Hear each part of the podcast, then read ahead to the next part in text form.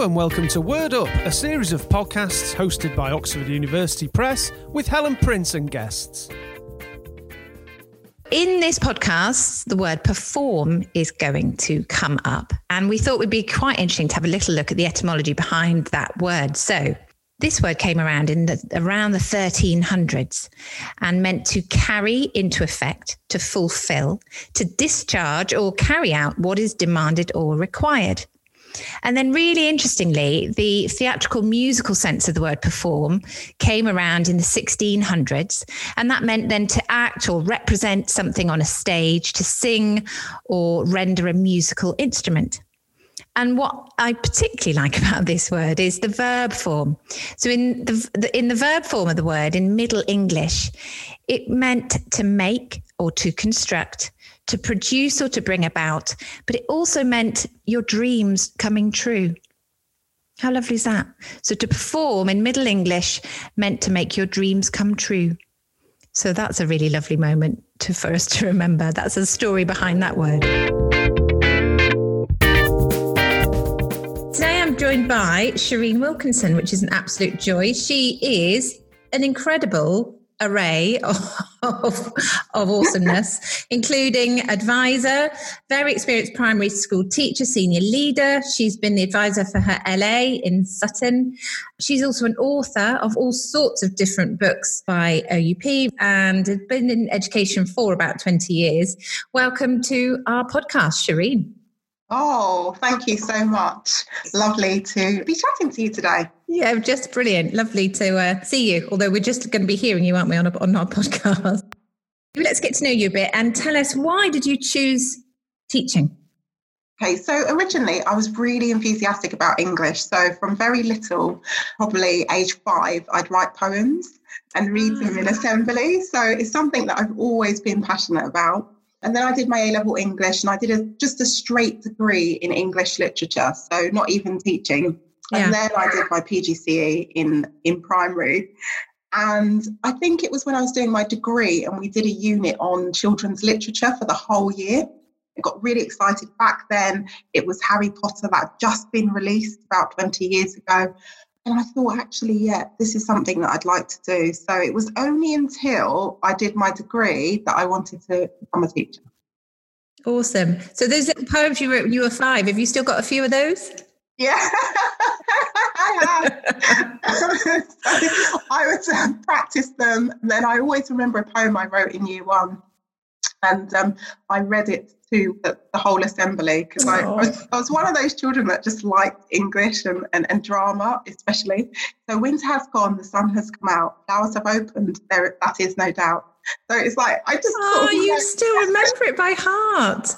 That's fantastic. Do you know, just shows you how vital those early memories are.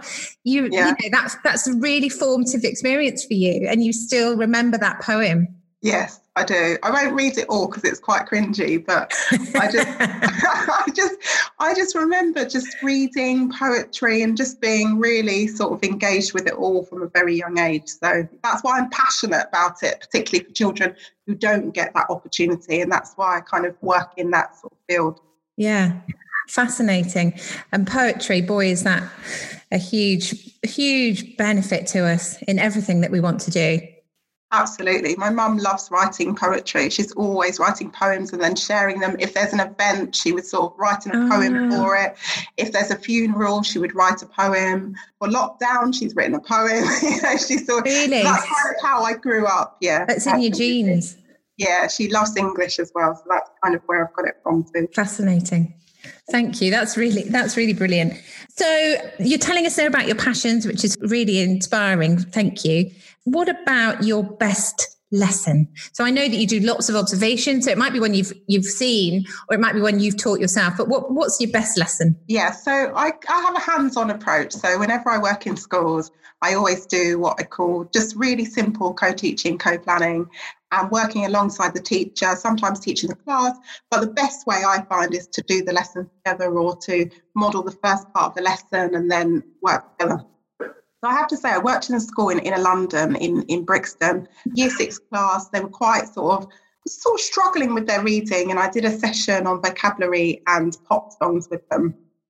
and basically songs that they knew. And it was interesting because the children looked at me as if to say, Who is this teacher coming in and teaching us these songs? They might have thought that you were a famous pop star. that are cool. And, you know, who is this person? So I basically I showed them some songs, different ones, not ones that I knew they'd be really, really familiar with. What what like what were your songs? We looked. Can you remember? You know this. Yes, I do. You probably know this already, Helen. But we used a little bit of Stormzy. I know his lyrics aren't always oh, the best, but we use we use the clean bits of Stormzy. I I use that with Year Eleven. I think Stormzy his lyrics are so passionate and there's so yeah. much depth to them. I think they're great. Yeah, I've used that in GCSE teaching. No, I, I just had to use it. Um, I've used with children Adele. I've used Uh, I've used all sorts, just things that they're engaged with. But we used that and that worked really well. And then we did that whole metacognition. How do you know? What word do you think this is, etc. So I think that was one of my best lessons, and they got really good reading results. Well, you're a girl after my own heart, there, Shireen. You've talked about music and drama and poetry, so I think, I think, we should set up a school together. yeah, absolutely, absolutely. Plus, how cool are you with Stormzy and Adele in your? Very good. Oh, we played him at our wedding. We played him. Yeah. Oh wow. Like yeah, I'm with you. All right, so that leads me on to another question about how we explicitly teach vocabulary. So we've mentioned a bit about drama and music, but can you tell us about, you know, what does it look like to really explicitly teach vocabulary for our young people and try and bridge this word gap that we're all hearing about? Yeah, so you've got kind of like this, if you like, this sort of combination of things. So I think I should just go back a step. So within the bigger, the wider picture of teaching vocabulary, you've got implicit vocabulary. So things like reading a whole class story to the children and then picking up that within their reading. You've got things like reading for pleasure and you know working with children picking up vocabulary as they're going along so we kind of call that implicit if you like yeah we've got that kind of vocabulary for reading, so children using that, which I can talk about a little bit later. We've got vocabulary for writing. So if you're sort of writing much more formally, you might use a certain type of vocabulary. If you're very informally, you might use things like contractions or idioms or things like that. So you've got that kind of vocabulary. You've yeah. also got vocabulary for spoken language, you know, things like discourse markers well. Mm. So, you know, those kinds of things. But explicit teaching is just something that we might not have been doing over the years. So, you know, lots of schools might have had, for example, the word of the week, for example, so yeah. the children are, are understanding a word. But explicit teaching is actually taking a word and unpicking it, its different meanings, its connotations. So, put simply, you might pre teach, for example, vocabulary when you're reading a book, but you might also look at synonyms to do with that word. You might look at uh, antonyms to do with that word. You might draw the word, act out the word, write it in different ways. And also, what I found to be quite successful is things like looking at the etymology of the word. And I know lots of people have talked about this. You know, what's what's the root? Is does it have a Greek root? Does it have a Latin root? And it helps children to kind of understand the meanings of words. Yeah, it's like the story, isn't it? The story of a word. We're always interested in that. Yeah, absolutely. And I just think it's something that we've kind of always taken a word and we've kind of looked at the definition of the word. But this time we're kind of really unpicking the word and really understanding it and then applying it into our writing, applying it into our reading, um, applying it uh, across the curriculum. So I just, I just think there's just, there's always been that kind of gap, if you like, in terms of being explicit about the teaching. Yeah. And I think that's right, Shireen. I think that's, don't you think it's like what some of the most fun we can have in the classroom is unpicking vocabulary and specific words because you get to hear what makes kids tick. You know, yeah. if, if you're looking at a word like spontaneous and um, and you unpack it and you get to see what the layers of meaning are that build up in kids' heads. You know, where does it come from? What does it sound like? Where? What are the synonyms that we know for that word? And it's it's like we were saying, it's about the story, isn't it? The story mm. behind. Mm. And yes. actually, when you unpack individual words, you you really get to hear that story of what what kids what's going on in their heads. Yeah, I, I find it really useful. Obviously, I'm from a generation where we didn't really do any of this. And actually, I find it really useful one of the things that we did do though, I did a lot of this with my mother. So my mum would unpick words, tell me words, what they meant, etc. And I think that's why I'm so passionate about that because I was lucky enough to have that from home. But some children aren't as lucky to have that from home. And so I just want all children to have that that, that access, if you like, to vocabulary. Yeah. And it you know, that's one of the things we need to be really mindful of, isn't it? Is giving our families as much as we can to help that what you've just been describing you know that talk environment at home it's one of the yeah. things the um, latest word gap report picks up on is really supporting parents and families with talk mm. in in the in the home reading obviously crucial but you know all of those talk activities as well stuff to talk about over supper and all of that do you think that the way that we teach vocabulary changes significantly through primary from you know EYFS through to key stage two? What, and what, yes. what does it look like? I think it changes immensely, and I think that's what's important when we're looking at quite a bit of the research, and that's what I've kind of been trying to unpick for schools, quite a lot of it is for older children. Um, I watched a really good webinar the other day, and I can't remember who was presenting on it. But one of the things they said was that make sure your strategies are age appropriate. So when children are very young, it's important to act out the word, for them to hear it, for them to listen to songs. And actually, explicit teaching of vocabulary, finding antonyms, synonyms are not appropriate for that age group, particularly mm. very young children. I'm thinking of nursery children, EYFS children, etc. But as they move into key stage one, we can explore the word, we can act it out, we can do some drama around it. And for very kind of able pupils, we might start in year two looking at some of the etymology of the word. But as then as we reach into key stage two, that's when we're really looking at etymology. What does it mean? What's the word origin, if you like? Does it have a Greek root, a Latin root, a French root? And it helps children to really understand the meanings of words. So I think yeah. we just need to be mindful sometimes when we're looking at things of the age group and what's age appropriate in terms of teaching vocabulary. And the best way for young children to kind of take on new vocabulary is for them to be reading. Yeah, absolutely. Because then it's about the story and it's the story yes. that's so engaging. Do you know, I was doing some work for a school the other day and we were looking at the etymology and um, and how we can link that to story. And we were looking at hippopotamus. Oh, and, lovely. And I didn't know this, but it's from um, Latin and Greek, as all these things are. Um, but hi- hippo meaning horse and potamus meaning of water. So it's a horse of the water. And then yeah. you just think, well, that's that's so beautiful to get that additional layer of meaning to the to the word hippopotamus. It really does give you that story we had a word like that because we do family quiz every week via Zoom. Oh, well done. You're still going. most of us, I think most of us have given up. Good for you. You're going to win the prize for that my one. My husband and I won. And it, we hey. have a word like that. and it says hippo. And actually, because he learned Latin at school, and he said that's to do with horses. And it's interesting because actually knowing the backgrounds of words, he says, really has helped him with spelling and understanding. Yeah. So years later, you know, way past when he learned Latin at school, he's still finding that really useful for understanding of words. So we won the quiz anyway. Excellent. Good for you. Well done. That yeah, is, a bit of etymology help there. it really does because you, you get people answered hippo because they thought it was a hippopotamus, but actually the hippo meant horse. Meaning so, horse. Yeah. Yeah. Fascinating. well, it explains a lot of our crazy spelling as well, doesn't it? Yes, it does, absolutely. So I alluded to the word gap report earlier, and one of the key findings from that um, 2020 Bridging the Word Gap at Transition report is that academic vocabulary in particular is an area of, of need for our young people, particularly looking between what does it look like to move from year six to year seven, um, mm. you know, going up to the top end of, of key stage two. But what words in particular do you think children need to learn? You know, is it possible to find a list?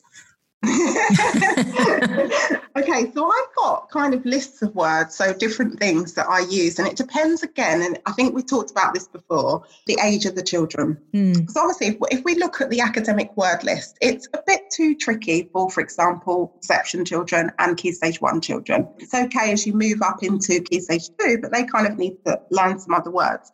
So I've kind of got three views on the words that children need to use, and apologies for having three views.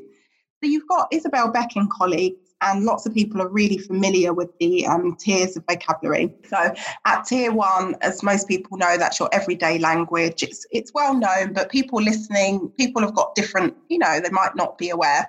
So things like the NELI is quite good for that, for that everyday language, because sometimes some children do actually just need the everyday language. They're not even ready to move on to tier two. Yeah. Then tier two is your, your written language or your kind of academic language, if you like. And then tier three is your subject specific words, um, particularly if you're looking at science, history, etc.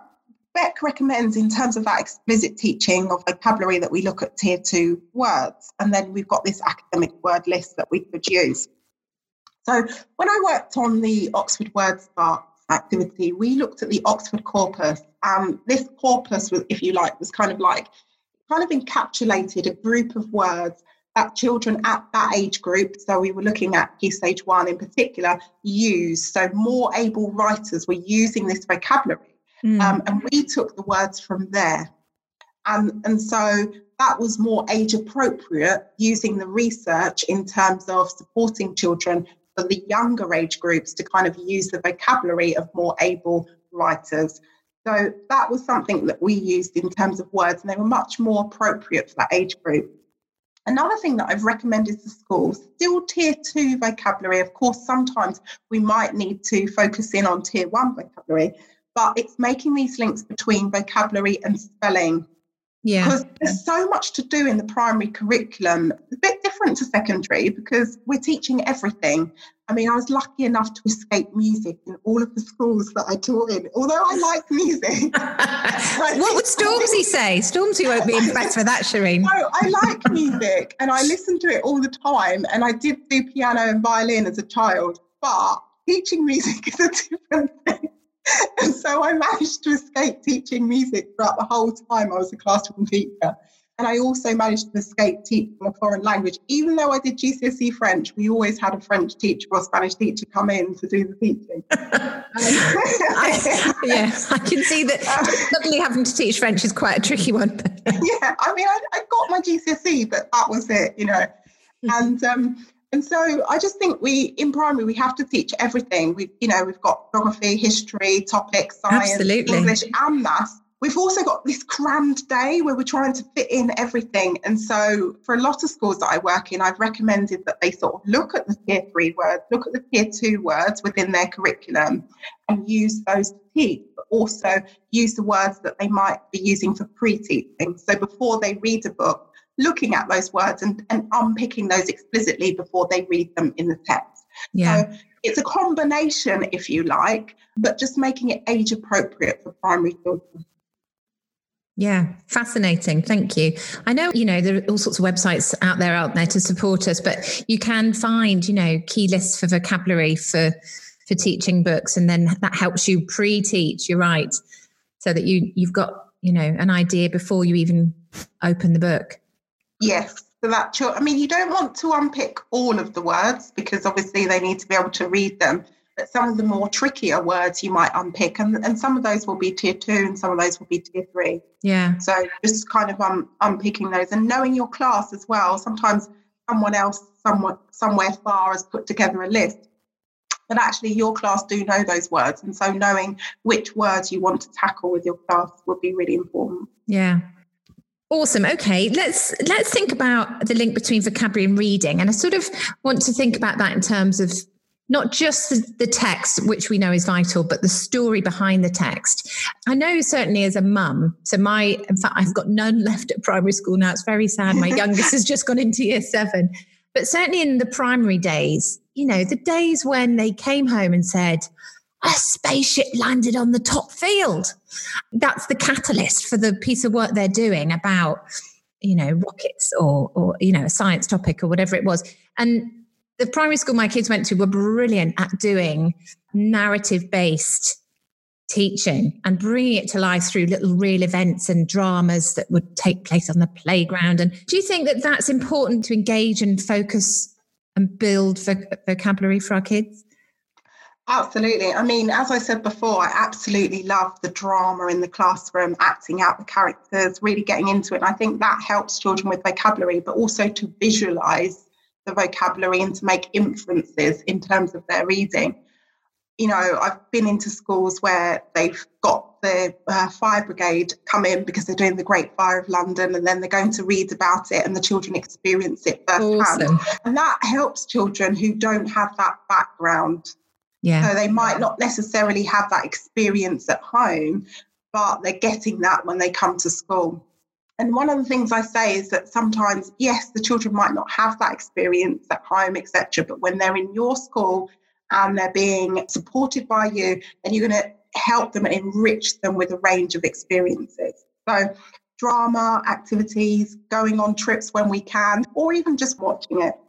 The thing with vocabulary is it kind of fits in nicely with reading because you've got to understand the words in order for you to read and comprehend. Mm. But I think mm. sometimes we kind of we focus so much on vocabulary, but we have to be mindful in terms of reading that it's just one aspect of teaching and reading. So we've got things like background knowledge. If we look at the Scarborough model from 2001, we've got the language structure that children um, need to know they need to uh, make inferences and they need to have knowledge of the text. So vocabulary fits in within that wider bit of reading. I think why vocabulary is so important now is it's the aspect that we kind of forgot a little bit. Yeah, so we're trying yeah. to teach children reading, but we kind of forgot about the vocabulary bit and the, you know, the drama and all of that and the speaking and listening. And so I think it just supports us with kind of focusing, if you like, back on vocabulary and making that explicit for children. And so I just think if children are able to read the words and to understand them, that really supports their reading comprehension. Yeah, because of course, where that leads, you know, that that forgotten bit of vocabulary, which I think you're right. You know, I mean, I've I've been teaching what twenty something years, and really we weren't focused on vocabulary explicitly. I think obviously it's implicit, and that's why we love teaching English in particular, because you know you get to unpick, like we were saying, what what makes our pupils tick. You know these gorgeous kids sitting in front of us, and we get to know a little about them because we're talking about vocabulary. Yeah, it was all about reading and writing. You know, certainly for the first 15 years of my career, it was all about reading and writing. And then suddenly there's this void and you think well how is it that my year 11 doesn't really know what it means to feel surprised doesn't have another word for cold doesn't know how to articulate feeling scared? And yeah suddenly there's this chasm opening in front of us. And i remember that moment maybe six seven years ago when i thought oh my goodness there's a void here that perhaps previously you know was filled with with a more readerly atmosphere. But you know, t- the way our kids li- live now is very different to what happened 20 years ago, isn't it? And absolutely, I don't blame technology in any way because I think it's a hugely beneficial tool to almost everything that we do in life. But there is a payoff, perhaps. Yeah, absolutely. That's that's exactly my experience. We focused in on the reading and writing, and actually the vocabulary wasn't as explicitly taught and so that's something that more recently schools have been really working on. Yeah. So yeah, absolutely, Helen. It's just it's just a bit that might have been forgotten. Um, and I think sometimes that's it. It's just a new focus on the same thing, but just making sure we don't forget the other bits. Yeah, yeah, absolutely. And and it definitely bears repeating because without that, you know, the writing doesn't happen. There's nothing to come down your arm and into your pen if you don't have the words. Seamus Heaney, Seamus Heaney, isn't it? Said if you can say it, you can write it. Yeah, absolutely. And I always say, and I can't, re- I can't remember where I got it from, and I apologise if somebody listening it's theirs, and I'll acknowledge it later. But I will always say, think it, say it, hear it, like it, write it. Oh, that's nice. Say that again.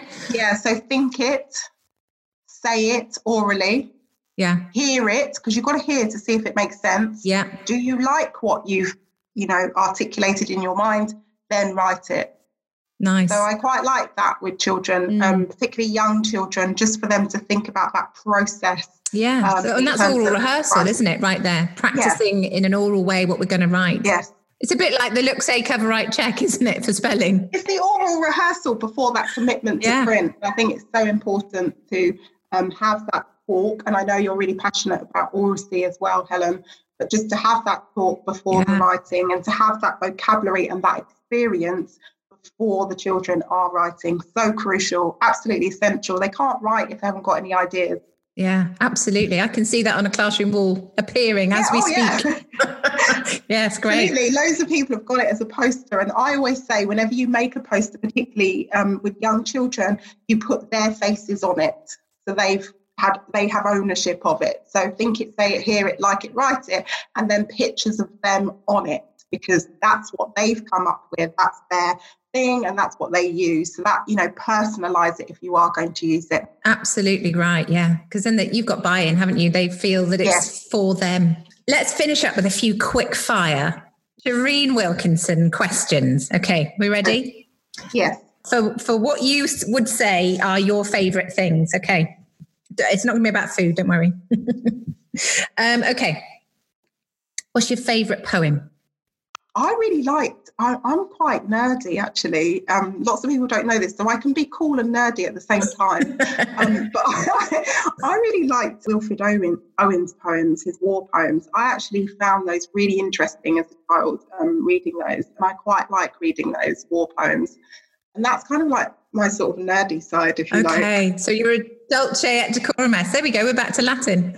Yes, I do. I really loved reading that and really just really unpicking it and, and going through. So I do like modern poetry as well, but I also like older poetry too. So I really like that poem. There you go. that's my nerdy side. Lovely. No, that's be cool. I, I, like Stormzy lyrics too, which you know is a bit. uh, um, but I did do a degree in English literature, so I do I do like those.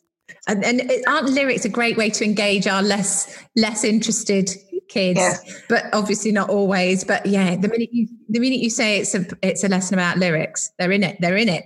But if you say it's a, a poem, then maybe not so much. But yeah, lyrics yeah. definitely engaging. And if you can, and if especially if the lyrics include poetry and include things like idioms, then you can really explore the kind of nuances of language when you're when you're doing that. It has the same effect as well. Yeah. So yeah. And, and idiom has this nasty habit of appearing in Key Stage 2 SATs, I've noticed. Yeah, they come up all the time. So you've either got a question around it or you've got a reading text where the children have to mm. understand it. But it does, I mean, I know because I do a lot of training with upper Key Stage 2 as well as uh, Key Stage 1. And lots of teachers say, oh, you know, they find idioms, they've been told not to speak in idioms because of children with special educational needs, etc. However, at the end of Key Stage 2, quite a lot of papers, particularly the higher paper at the other end, has idioms within it and the sort of complexity of language. So it's important that we teach it yeah. um, at some point as the children get older. Because unless you know a bird in the hand is worth two in the bush, and what that means. You've got no hope of working that out. No, you haven't. And it's important for children to actually learn those. And, and quite a lot of, so for Adele, for example, the pop star Adele, she um, she uses idioms quite frequently throughout most of her songs. Oh, top advice, Shireen. That's great. The only tricky thing is you can't burst into song. No. Which for me is quite hard. I, it's like sitting on my hands, don't sing. I'm like Miranda, don't sing. but like, there's always a child that can sing in the class. Just get them to do it. I love it. I love hearing their little voices. It's so wonderful. Awesome. Okay, so that was your best poem. What's your What's your favourite game? So we've been playing Trivial Pursuit. Yay! Lockdown win. yeah, we've been really enjoying that actually, and just sort of, it's really made me think of, um, particularly if we're thinking about vocabulary, that kind of retrieval and sort of all that bit about memory, because you're kind of like you're digging into your brain. Oh, I remember this yeah. from school, or or from college or university. I remember it, but I just can't. and you can literally feel yourself trying to drag it up from the depths, yeah. can't you? Yeah, definitely. Yeah.